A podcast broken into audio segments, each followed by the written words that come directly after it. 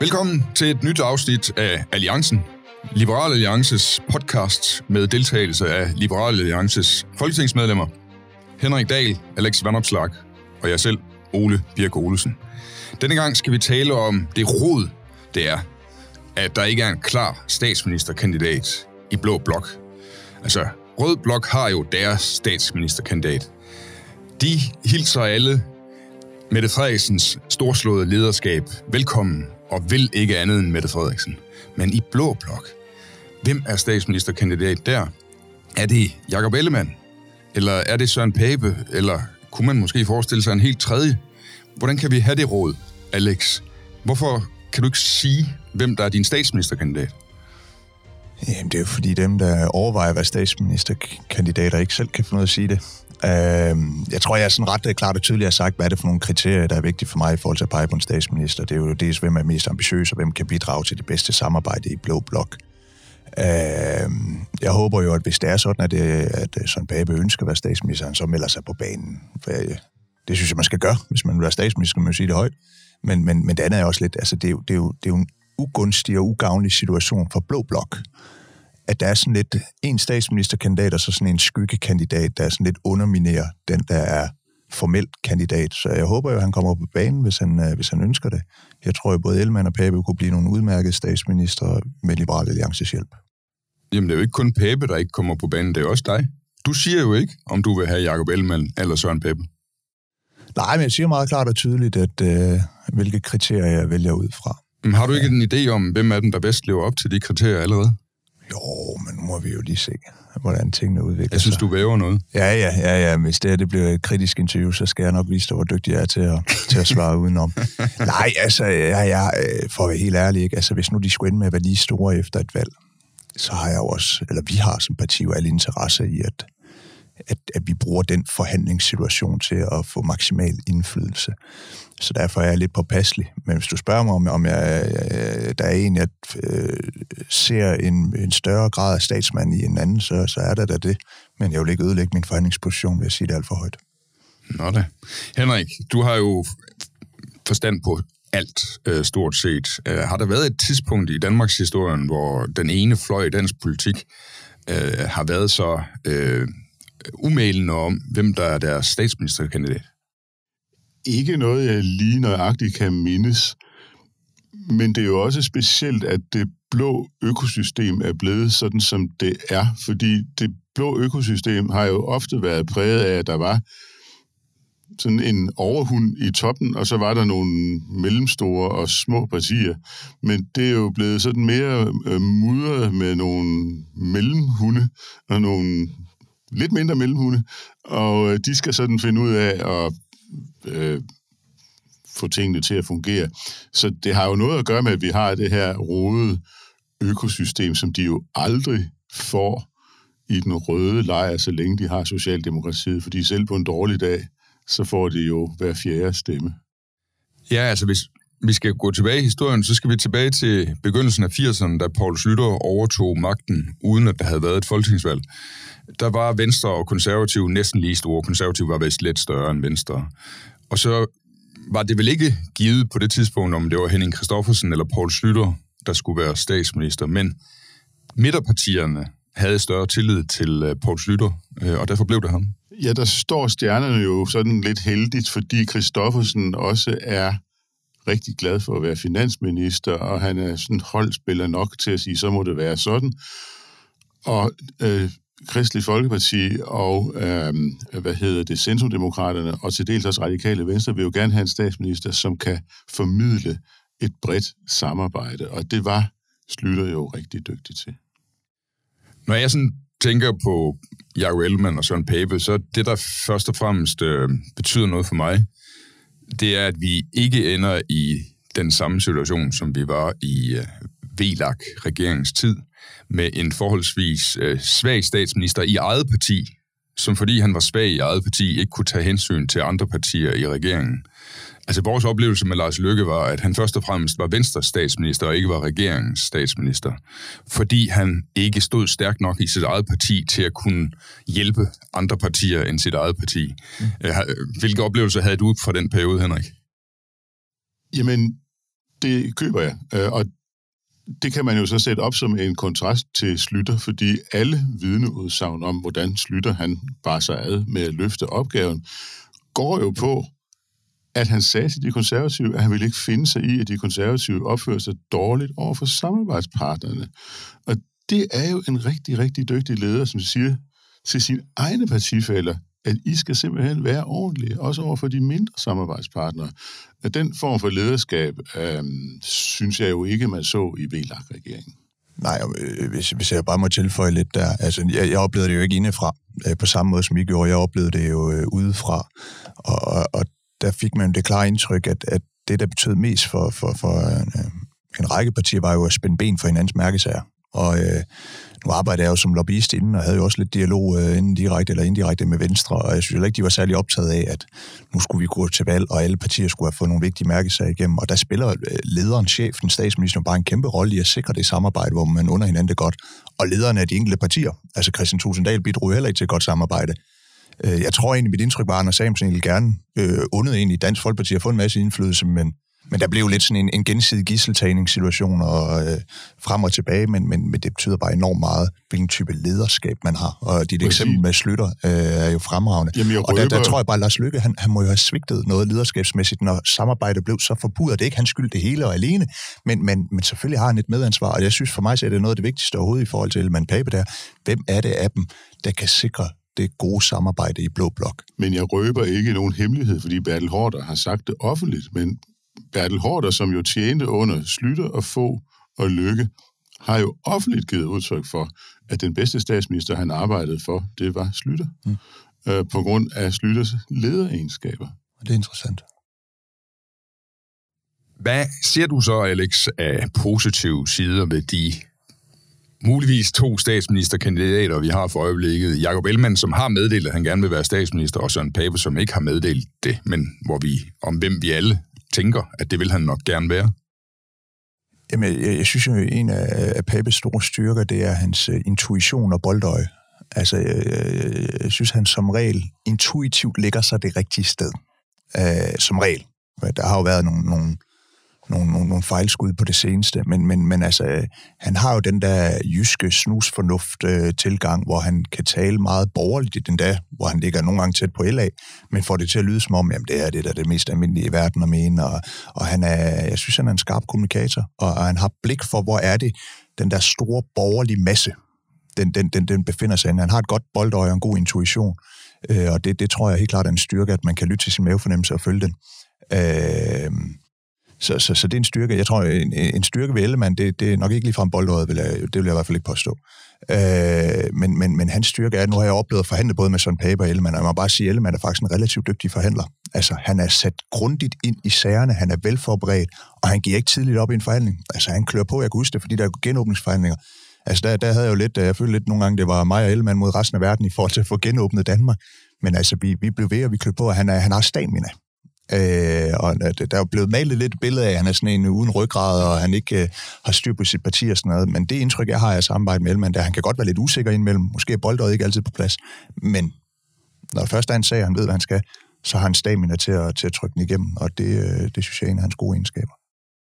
Altså det positive, man kan sige om dem begge to, synes jeg, det er, at de som personer øh, er nogen, man godt kan lide. Mm. Og det, det skal man faktisk ikke undervurdere. Altså, de, når, i, i de samtaler, de er, i de forhandlinger, de er, i de grupper og fællesskaber, de er, så tror jeg grundlæggende, at folk godt kan lide dem. Jeg tror også, og, de er ordentlige begge to. Ja, præcis. indtryk. Altså, og det er også de holder der... en aftale, ja, og ja. de ja. Og det er jo en god, god forudsætning for at skabe øh, loyalitet om en, der gerne vil være leder af en, en gruppering, en organisation eller en regering. Mm. Det er, at folk omkring dem vil dem det godt, fordi de har en fornemmelse af, at de to også vil andre det mm. godt. Øhm, så det, det synes jeg helt grundlæggende er, er positivt, må man sige. Jeg havde en, øh, for noget tid siden snak med en, med en kommentator, øh, hvem jeg vil holde anonym, men, men øh, vedkommende sagde, at jeg kan godt sige, det er en han. Han, han, han synes jo, problemet for Elman og Pape, det var, at de ikke var nok tilstrækkelige magtmennesker. At de jo ikke ville slå der, i gåsøjne deres mor ihjel for at få magten. Hvor Mette Frederiksen, ja, hun snart sagt, så hun var ihjel for at få magten, og Lars Lykke det samme. Han lyve og bedrag for at få magten. Var kommentatorens udlægning. Men det havde Ellemann og Pape ikke. De var simpelthen for gode mennesker. Og jeg tænkte, det har du da nok egentlig ret i. Men er det ikke netop den type lederskab, man har brug for? Jeg ved det ikke, men jeg vil egentlig også gerne høre, hvad I tænker om det, fordi men det er jo ikke nogen ja. usædvanlig øh, type, fordi jeg, jeg tror da, når jeg øh, går tilbage og tænker på Slytter, at Christoffersen øh, øh, var en vigtig person, fordi øh, han måske heller ikke var et magtmenneske på den måde, som du skitserer. Altså, alle, der har arbejdet med Christoffersen, siger, at han var utrolig glad for at være finansminister. Han var fagligt dygtig. Øh, det var også da, han gjorde karriere i EU-systemet, og det passede ham utrolig godt at være en meget, meget fagligt dygtig øh, økonom, uden at han skulle have knive i ærmerne. Så det er jo en politikertype, man tit har brug for. Og Knud Heinesen, som jo så også var finansminister, længere tilbage, var jo på samme måde. Altså han ville jo heller ikke øh, dræbe sine partifælder for selv at blive nummer et. Han var tilfreds med at, at, at passe sit fagministerium øh, og være god til det. Sådan nogen tror jeg i virkeligheden, man skal være rigtig glad for, når man skal have holdet til at fungere. Uh, Altså Øh, ministre, der er så dygtige, at de sådan næsten er deres egen departementchef. Det er slet ikke så dumt, hvis man også har sådan nogen, men man skal selvfølgelig også have en, øh, øh en der kan skære igennem. Mm. Vi bevæger os jo ind i et tema, der handler om, hvad, hvad er egentlig, altså hvilke karaktertræk skal den ideelle statsminister have? Øhm, og der siger vi så, jamen Mette Frederiksen, hun har i hvert fald en idé om, hun vil have magten, og hun er villig til at gøre meget for at få den jeg tror også, hun er villig til at skifte holdninger undervejs øh, for at bevare positionen. Og man kan stille sig selv det spørgsmål, har man så egentlig magt, hvis man skifter holdninger for at bevare sin position? Fordi man gør jo bare det, som, som gør, at man kan bevare den titel, man har, og ikke det, man synes er rigtigt. Altså man reelt magtesløs. ja, dem der, der, altså vindbøjtlen, der står og blæser med vinden, har jo ikke nogen magt. Den registrerer bare vinden og viser vinden. Jamen, der er forskellige bud på, hvornår man er en god statsminister, fordi hvis vi går langt tilbage øh, i øh, Øh, dansk politisk historie, så øh, sådan en som, øh, som Sale, som var statsminister fra 1917 til 1920, alle, der har forstand på politik, siger, at han havde de der kæmpe store egoer i sin regering. Hans finansminister, det var Georg Brandes bror, og de der Brandesbrødre, de kendte jo godt deres eget værd. Men han var god til at have med de der store egoer at gøre, og han gav ikke op, selvom øh, egoerne øh, gav den gas i, i hans regering. Og han sad i syv år, og han sad igennem øh, Første Verdenskrig, som ikke var nogen nem periode. Så han var jo dygtig, fordi han kunne holde de der øh, store egoer ud, og, øh, og, øh, uden at lade sig slå om kul af dem. Øh, andre statsminister har jo, har jo bare været, altså fagligt meget dygtige til nogle af, af de ting, de lavede. Altså, Krav var jo en meget stor diplomat, altså udenrigsminister, øh, og, og det øh, levede han jo højt på. Nu bruger du udtrykket store egoer. Øh, der er blevet skrevet en bog øh, af en dansk, øh, jeg tror hun er psykolog, jeg kan desværre ikke huske hendes navn på stående fod, øh, som handler om primadonna-ledelse. Øh, hun, hun siger, at primadonnaer, det er nogen, som er andre bliver opfattet som store egoer, men i virkeligheden er det bare, fordi de er meget tændte på sagen. Øh, og derfor øh, kan de være lidt øh, kantede og være i nærheden af. Øh, men, det, men, men de er ikke tændte af sig selv. De er tændte af sagen, som de kæmper for. Øh, og hvis man kan forstå og udnytte dem, så får man en meget uvurderlig ressource, og det er spørgsmål, om en statsminister kan finde ud af det. Men, men grund til, at jeg også spørger det, når jeg jeg tror ikke, vi, man kan jo ikke få en perfekt øh, statsminister. Der, perfekte mennesker findes ikke. Men hvis jeg altså, mit bud på, hvad er en god statsminister for det blå Danmark, det er jo, det, det er jo ikke, altså, at vi om 10 år sidder tilbage med paper element. Det må jeg jo sige. Det, det er jo, jeg, vil, jeg vil have en, en statsminister, som både har en klar idé om, hvor vi skal hen, og som er i gang, som er i stand til at kommunikere den idé, og, og, og fænge et stort publikum, fordi Øh, han eller hun er god til at, at tale for sagen, men også fordi at han eller hun har en vindende personlighed. Og, og, og det synes jeg måske ikke lige Pape og Ellemann altid er helt genialt til det. Jeg tror, de kan blive udmærket statsminister, men det er ikke sådan, at jeg tænker, at det er øh, det næste årtis øh, Anders Fogh Rasmussen, eller, øh, eller øh, øh Poul Slytter, eller lignende. Nej, jeg, jeg tror jo også lidt, det, jeg synes jo egentlig, det, er jo, det største problem for Blå Blok er jo ikke øh, at der, det er lidt uklart, hvem er statsministerkandidaten. Øh, men det er jo mere, hvad vil statsministerkandidaten egentlig med Danmark? Altså, det står uklart både med Pape og Ellemann. Altså, jeg kan godt finde ud af deres holdninger på engelsk her, men hvad er deres vision? Hvad er deres 2035-plan? Hvad er det egentlig, de vil med Danmark? Og der, der synes jeg efterhånden kun, det er Liberale Alliance, måske Lars Lykke, der har nogle, nogle, nogle, nogle visioner for Danmark. Og det er også derfor, når jeg siger sådan, de kan godt blive udmærket statsminister begge to med Liberale Alliances hjælp. Og jeg tror, at vigtig kvalitet af en statsminister, det er, at man kan mærke, at de har et projekt, og det er noget, de vil igennem, at de vil bruge magten til at ændre noget, og ikke bare bruge magten til at bevare den. Øh, og det, det, det savner jeg lidt hos dem begge, men, øh, men man aner konturerne til noget, der godt kunne blive til et borgerligt projekt. Men øh, jeg, jeg er sådan lidt øh, forbavset over, og det gælder egentlig både Venstre og Konservative, at de ikke har fået mere ud af oppositionsperioden. Altså jeg kan ikke komme på et eneste nytænkende forslag, der reformerer velfærdssamfundet eller lignende for nogle af de to partier. Altså nogle gange tænker jeg, hvad er det egentlig, de vil? Altså, men... Øh. Altså- Henrik? Jamen, du har jo ret, og jeg vil gerne øh, underbygge det, fordi hvis vi går 40 år tilbage i den politiske historie, så kan man jo sige, Slytter havde jo et stort projekt, øh, som alle vidste, hvad var nemlig at genoprette dansk økonomi. Og det er jo en, en vigtig, enkel idé, som kan kommunikeres indad til og udad til, og den styrede han Danmark efter i over 10 år.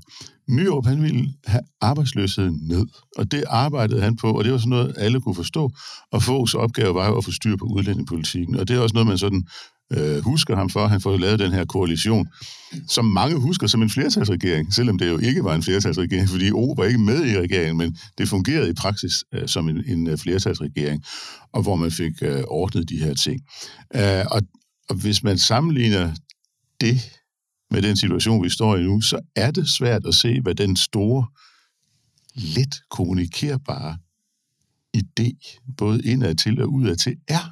Men jeg synes jo, altså, det er jo at, at, at, at øh, fremtidssikre velfærdssamfundet. Altså ikke i det der med, uh, at vi skal også tjene penge for at kunne bruge dem, men, men med det der med, hvordan får vi en velfærdsstat, som vi kan være bekendt, som folk egentlig øh, er trygge ved. Altså, det, det er jo sådan, når man spørger danskere, hvor mange er trygge ved at komme på et kommunalt plejehjem, det er 12 procent, der svarer det, de er trygge ved. 88 procent er utrygge ved det. Der er flere danskere, der er bange for at komme på plejehjem, end de er for klimaforandringerne. Det er da også underligt, at der er 12 procent, der er trygge og, og der, Ja, ja, et eller andet sted, ja, men de må jo være ansat i den, eller meget unge. Jeg ved det ikke. Øh, eller så gamle, at de ikke øh, opdager det. Men, men altså, øh, jeg synes jo, det er jo det, der er det store borgerlige projekt. Det er at sikre, at vi får mere velfærd for pengene, at vi får mere privat velfærdsiværksætteri, at, øh, at vi får velfærd på borgernes præmisser præmisser, at vi får kommunen ud af velfærden og borgeren i, i, i fokus i stedet for, det er jo for mig at se, det der burde være det store borgerlige projekt.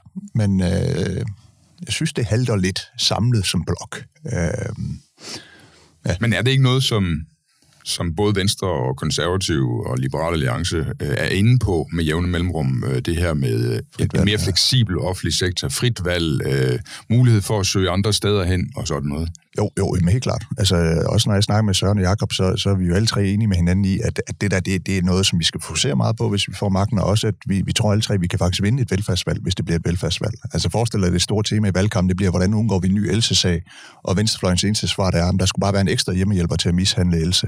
Jamen altså, det, den tror jeg bare ikke, danskerne hopper på. Øh, så, så jo, der er jo konturerne til det, men... Øh, ja.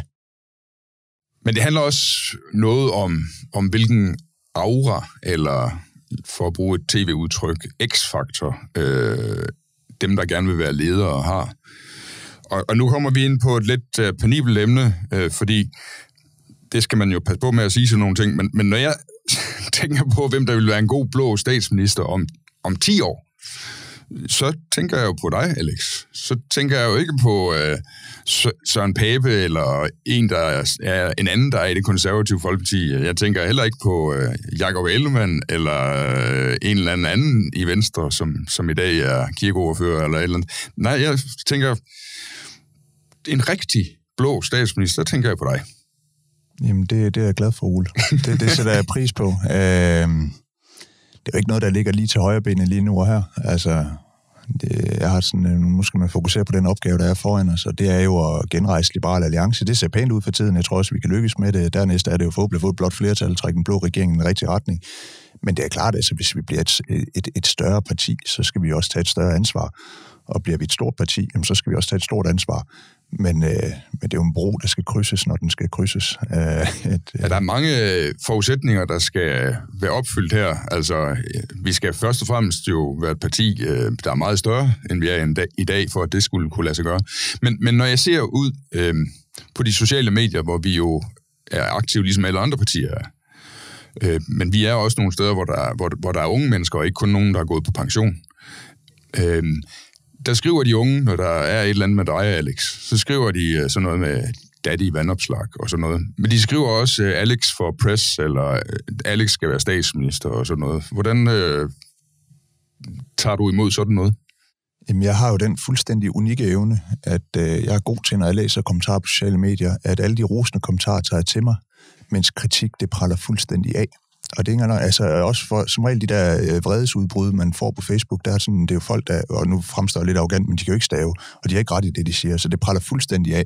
Mens folk, der roser mig, ikke kan stave, så er sådan, ja, okay. Det eneste type kritik, der rammer mig, det er velformuleret, grammatisk korrekt kritik, der udstiller, at jeg enten er polemisk, usaglig eller tager fejl i noget. Hvis det er sådan, jeg har en kommentar på Facebook, hvor jeg kan se, hov, jeg har simpelthen ikke tænkt mig grundigt nok om. Jeg får helt ondt i maven over at blive udstillet på ikke at være savlig og dygtig nok. Men folk, der er vrede på Facebook, jeg er så ligeglad. Og jeg har den øh, heldige kvalitet, at øh, folk, der er glade for mig på Facebook, jamen, det lapper jeg i mig.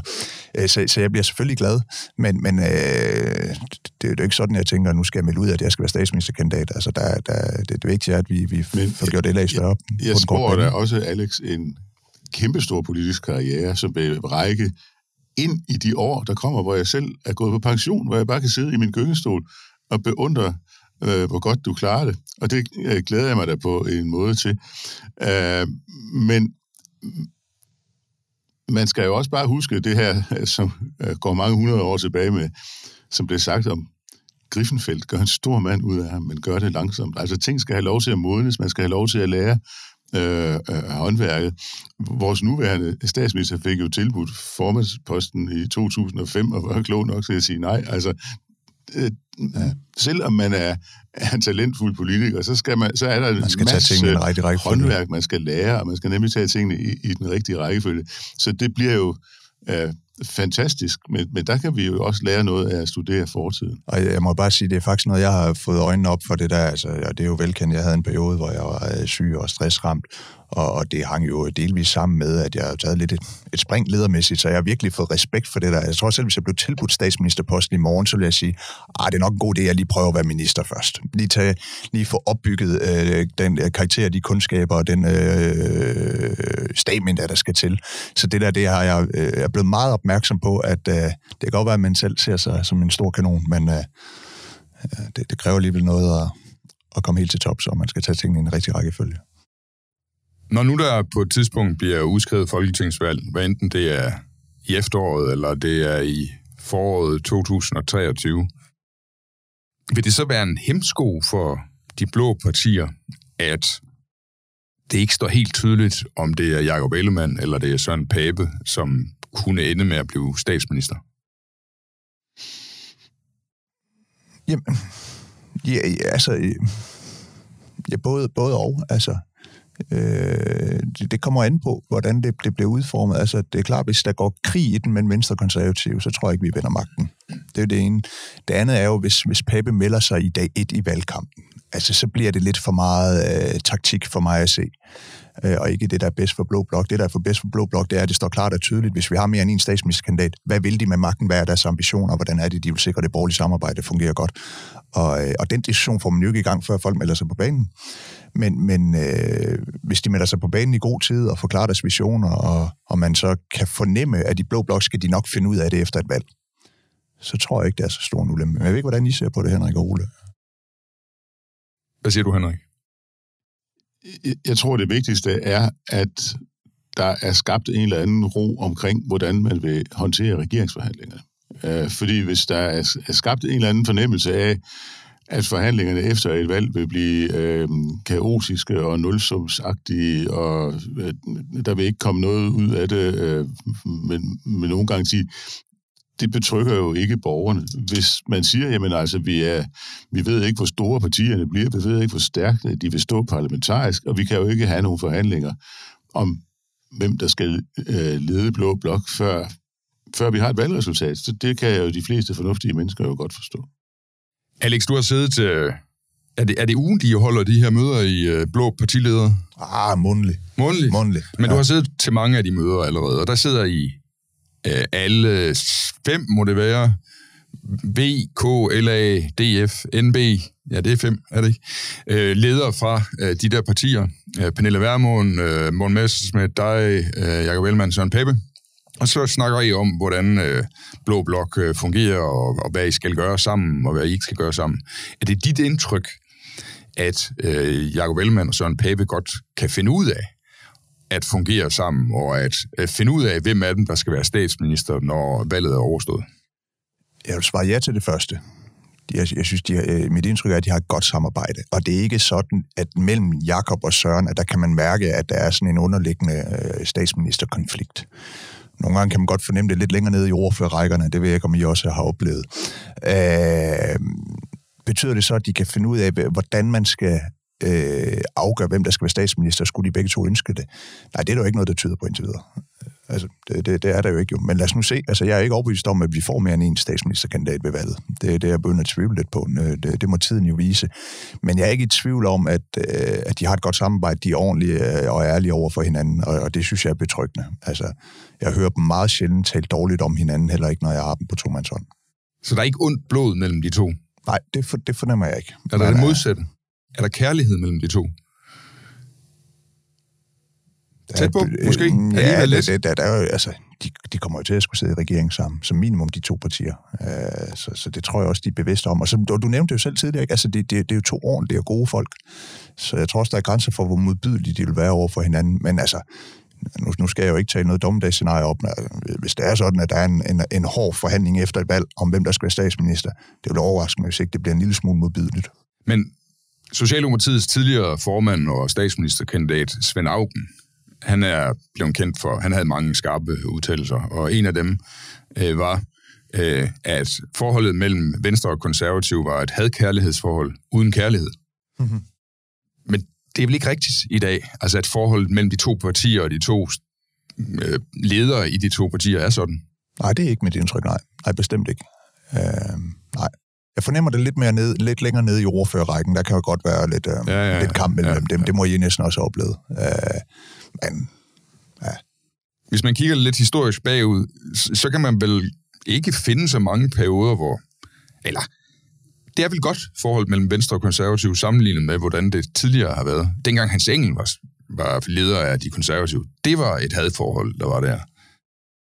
Ja, det øh, fremgår af, af alle beretninger. Øh, Bent Benson var jo på en eller anden måde rigtig dygtig til, at, og, altså det er ikke for at tale Ben Benson ned, men altså at være anden violin øh, i Foghs regering. Fogh viste ham også rigtig meget respekt øh, og, og, og sørgede for at tale ordentligt om ham. Øh, men de havde et, efter alt at dømme et, øh, en ret god samarbejdsrelation. Også fordi få var, var, var dygtig til at vise respekt for ham, mm. øh, og de, de kendte deres pladser i hierarkiet og så videre. Øhm, VKR-regeringen, der siger man jo, at VK havde et rigtig dårligt forhold, og det var jo derfor, de endte med at pege på Bavnsgaard, og det var jo i hele taget noget, man kunne lave en selvstændig udsendelse om. Det var en af de mest, det største borgerlige nederlag efter 2. verdenskrig. Helt kort her til sidst, øh, jeg fejrer begge to. Øh, der er mange partier i Blå Blok for øjeblikket. Og det kan man se som et minus, fordi øh, hvordan skal de dog få enderne til at mødes alle de partier? Man kan også se det som et plus, at det er meget tydeligt at se, hvilken øh, niche og hvilken hylde man kan stemme på, hvis man er lidt øh, til en, en side i forhold til, hvordan Venstre var før i tiden. Så er der så kommet et nyt parti, man kan stemme på. Måske kommer der et støjbærparti også. Øh, og, og altså, det er nemt at se de små nischer, man kan passe ind i som vælger. Hvordan ser du det, Alex? Jamen, øh, nok øh, med samme dilemmafyldte briller, som, som, som du øh, anskuer det igennem, i hvert fald i dit spørgsmål. Altså, det kan være en styrkelse af demokratiet, hvis der er en, en klar niche, og man repræsenterer en vælgergruppe, der tidligere ikke er blevet hørt. Hvis man bare starter et parti, fordi man ikke kunne blive formand i sit eget, eller forblive, øh, forblive at være det, eller man er drevet af noget, noget, noget, noget, noget hævngærighed, eller vil have et andet parti ned med nakken, ingen nævnt, ingen glemt, så kan jeg ikke se, hvordan det gavner. Så, så i den nuværende situation er jeg ikke så positiv over for, at der skulle komme flere partier. Henrik? Jamen, som økosystem betragtet, synes jeg jo, det er godt, at øh, der er jo nogle store partier, som er nødt til at, at holde øjnene på midtervælgerne, og så er der nogle mindre partier, der ikke behøver at fokusere på midtervælgerne. Og øh, vores opgave i LA er jo ikke at, at, at se på midtervælgerne, øh, og, og derfor er der en eller anden form for arbejdsdeling, som jeg synes er ganske naturlig. Ser du frem til et Støjberg-parti, Ole? Øh, jeg har det jo lidt øh, skidt med, øh, hvis man øh, ligesom synes, at det er i orden som minister at bryde loven, øh, fordi man kæmper for en rigtig sag. Og jeg har det også rigtig skidt med, at man bagefter prøver at få sagen til at handle om noget helt andet, end det den i virkeligheden handler om, en minister, der har brudt loven. Øh, og det virker som om, det er meget... Øh, Støjbergs claim to fame, det er, at hun var villig til at gøre det rigtige, selvom at hun fik en straf for det. Plus, at hendes anden claim to fame, det er, at uh, vi, der bor i København, uh, vi er altså nogle værre nogen, fordi alt godt, der foregår i Danmark, det foregår i Jylland. Jeg synes, at der foregår gode ting alle steder. Så den der jyske populisme, som, som Inger Støjberg står for, den synes jeg måske ikke er så samlende for vores nation. Det var Alliancen for i dag. Uh, vi er tilbage med et nyt afsnit snart. Tak for i dag.